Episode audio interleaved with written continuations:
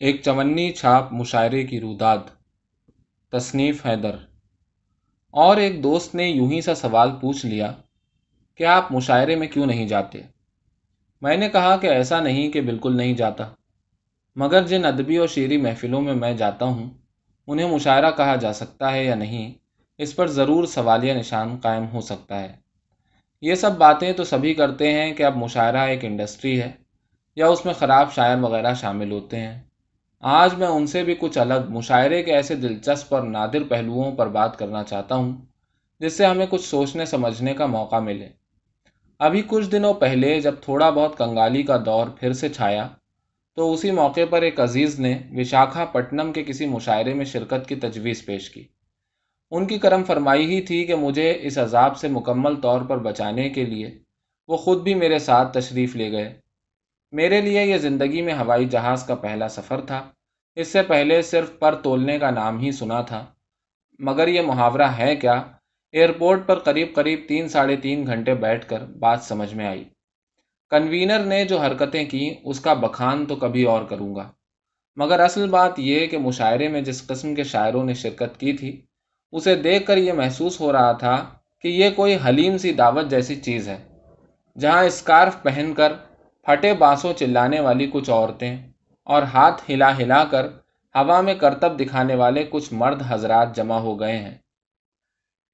میں نے اسٹیج پر بیٹھنے سے تو ویسے ہی منع کر دیا تھا۔ سامنے بیٹھا رہا۔ طارق فیضی برابر میں براجمان تھے۔ مشاعرہ چلتا رہا اور ہم کھلیاں کرتے رہے۔ اور کر بھی کیا سکتے تھے۔ حالات جب بہت خراب ہو جائیں تو ان پر صرف ہنسا جا سکتا ہے۔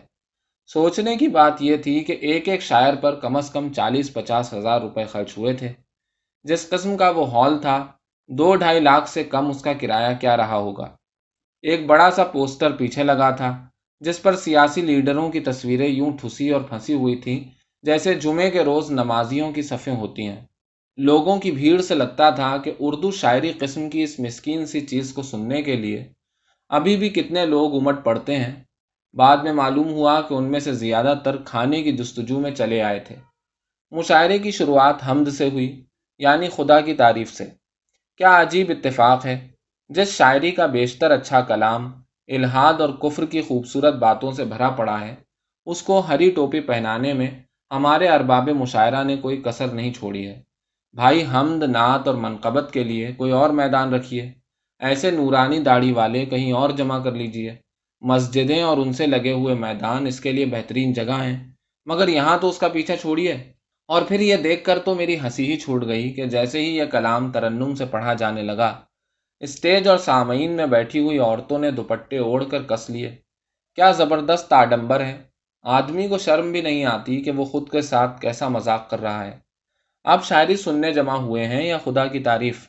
اب سوال یہ پوچھنا چاہیے کہ اردو کو ہندوستان میں گنگا جمنی تہذیب کا دوسرا نام ماننے والوں سے اگر یہ کہا جائے کہ بھائی اس مشاعرے سے پہلے گایتری منتر یا پھر کوئی بھجن پڑھا جائے گا، تب بھی کیا وہ ایسے ہی با ادب اور مطمئن نظر آئیں گے؟ آپ کو اگر جاننا ہے کہ اردو اصل میں مسلمانوں کی زبان کیوں کہلاتی ہے، تو ایسے ہی مشاعروں کا رخ کیجیے کلام ولام تو خیر جتنا خراب پڑھا جا سکتا ہے، ان مشاعروں میں پڑھا ہی جاتا ہے۔ علم کے حساب سے ان لوگوں کی صلاحیت بے حد معمولی ہوتی ہے۔ مجھے معلوم ہوا کہ مسلمانوں کے مسائل کو اجاگر کرنے والے ایک بے حد سستے قسم کے تک بندیے کو ہندوستان میں ایک بڑا اعزاز دیا گیا ہے۔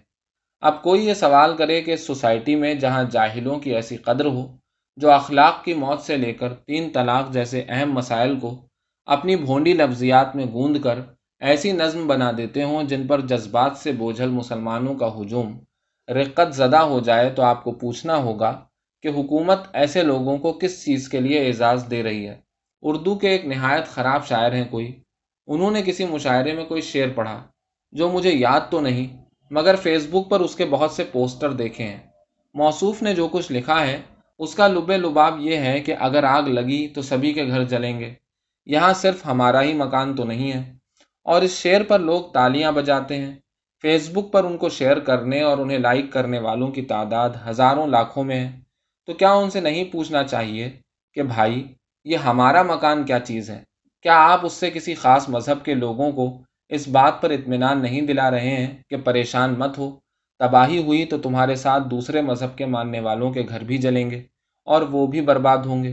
اس فکر میں اور اس فکر میں کتنا فرق ہے جو کہتی ہے کہ دوسرے مذہب کے ماننے والوں کو مارنے کے لیے اگر خود کو بھی جان سے جانا پڑے تو کوئی برائی نہیں۔ میں مانتا ہوں کہ ٹھیک یہی حالت ویر رس کویتا کی ہندی میں ہو رکھی ہے۔ ویر رس نامی صنف کے لکھنے والے دن رات پاکستان کی تباہی اور بربادی کی بات کرتے ہیں اور بدلے میں واہ واہی لوٹتے ہیں۔ اہم بات یہ نہیں ہے کہ آپ کسی خاص ملک کی بربادی کی بات کر رہے ہیں۔ اہم اور خطرناک ترین بات یہ ہے کہ آپ بربادی کی بات کر رہے ہیں، موت کی بات کر رہے ہیں۔ اس طرح کے لوگ یہ فرق نہیں سمجھتے کہ کوئی پورا ملک کبھی دہشت گرد نہیں ہوتا۔ وہاں کی عوام کے بھی مسائل اتنے ہی زمینی اور سامنے کے ہیں جتنے کہ آپ کے ہیں۔ پھر ہم تیسری دنیا کے رہنے والوں کو تو پھر بھی یہ الزام کسی اور پر نہیں رکھنا چاہیے۔ کیا ہم ہندوستانی اپنی حکومت سے کسی صحیح یا جائز بات کو منوانے میں اتنے ہی کامیاب ہیں؟ پاکستان کے بھی وہ لوگ جو امن چاہتے ہیں، وہ بھی ہماری طرح مجبور ہیں۔ ان کی بھی کوئی نہیں سنتا اور ایسی تعداد کم نہیں ہے، مگر مسئلہ ہے چیزوں کو رنگوں میں دیکھنے کا، مکانوں کو تقسیم کرنے کا، کسی ملک کو برباد اور نیست و نابود کر دینے کی سوچ پیدا ہونے کا۔ میں نے اس بات پر اعتراض کیا اور ہمیشہ کیا ہے کہ مشاعرے میں اللہ رسول کی باتیں نہیں ہونی چاہیے۔ اسی طرح جس طرح وہاں وشنو اور برہما کی باتیں نہیں ہوتی میں اسی نہج پر یہ بھی کہوں گا کہ ویر رس کویتا کے نام پر پاکستان کو برباد کر دینے والی دھمکیوں جیسی زبان کا استعمال بھی بند ہونا چاہیے۔ یہ ہماری اگلی نسلوں کو ورگلانے والی سوچ ہے۔ انہیں بھی ہماری طرح وحشی اور پاگل بنانے والا عمل ہے۔ مشاعرے کے کسی ایسے ہی سستے شاعر کو فیس بک پر میں نے ایک دفعہ دیکھا۔ جب لاہور میں کوئی خودکش دھماکہ ہوا تھا۔ موصوف نے کوئی شعر لکھا جس میں کہا کہ لاہور میں دھماکہ ہوا تو دہلی میں ضرور جشن ہو رہا ہوگا۔ اس پر میں نے اور ابھیشیک شکلا دونوں نے اعتراض کیا تھا۔ انہیں انفرینڈ بھی کر دیا۔ مگر سوچ کا کیا کریں؟ اور یہ سوچ شاعری جیسی غیر جانبدار سیکولر صنف تک کیسے پہنچتی ہے؟ ہم آج بھی اگر زبانوں اور مذہبوں کے معاملے میں سخت گیر سوچ کو بڑھاوا دیتے رہے تو یہ کیسے ممکن ہے کہ ہم اس صنف کو کارآمد بھی کہیں؟ اب تو وہ لوگ بھی جو اردو کے بڑے خدمتگار ہونے کا دعویٰ کرتے ہیں، دیوناگری میں اچھے شاعروں کی کتابیں شائع کر کے سینہ پھلاتے ہیں۔ اپنے مشاعروں اور جلسوں میں ایک قسم کے سیلیبریٹی کلچر کے حامی نظر آتے ہیں۔ مگر وہ یہ نہیں جانتے کہ سماج لکھنے والوں سے نہیں، پڑھنے والوں سے بنتا ہے۔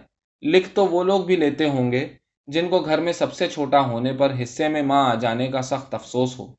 مگر پڑھتے سب لوگ نہیں ہیں۔ افسوس کی بات یہ ہے کہ شاعری کے معاملے میں وہ لوگ بھی ایک سطحی سوچ سے آگے نہیں بڑھ پاتے، جنہیں آپ سماج میں اہم پڑھا لکھا اور معقول انسان سمجھتے ہیں۔ کئی ایسے صحافی ہیں جن کو میں پسند کرتا ہوں۔ وہ لکھتے بھی اچھا ہیں، سوچتے بھی کمال کا ہیں۔ مگر شاعری کا نام آتے ہی ایسے ایسے فرسودہ اور مشہور لوگوں کے نام لیتے ہیں کہ ان سے ہاتھ ملاتے ہی بنتی ہے۔ میں نے مشاعروں کے معاملے میں ایک آدمی کو بہت حد تک سنجیدہ پایا ہے اور وہ طارق فیضی ہیں۔ طارق کا معاملہ یہ ہے کہ انہوں نے رفتہ رفتہ اس معاملے میں اپنی تربیت کی ہے۔ انہوں نے خراب شاعروں سے کنارہ کیا۔ وہ دبئی میں ہر سال مشاعرہ کراتے ہیں اور کوشش کرتے ہیں کہ اچھے اور سنجیدہ شاعروں کو بلایا جائے۔ اچھے شاعر کا جب میں ذکر کرتا ہوں تو میری مراد پاکستان سے ذوالفقار عادل اور ہندوستان سے شارق کیفی جیسے شاعروں کی ہوتی ہے۔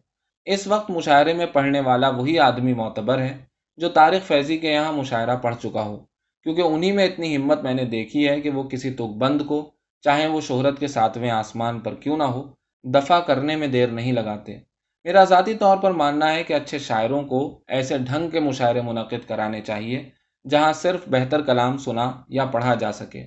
تفریح کی ہی چیز صحیح، دل بہلاوے کی ہی چیز صحیح، مگر یہ علم و فن کا ایک شعبہ ہے۔ اسے اس طرح برباد ہوتے دیکھنا کبھی کبھی برا بھی معلوم ہوتا ہے۔ پتہ نہیں کسے یاد ہے مگر میں نے دنیا آزاد نامی میگزین میں کبھی ہندوستان کی نئی نسل کے تعلق سے ایک مضمون لکھا تھا۔ اس میں سات آٹھ شاعروں کا منتخب کلام بھی پیش کیا تھا۔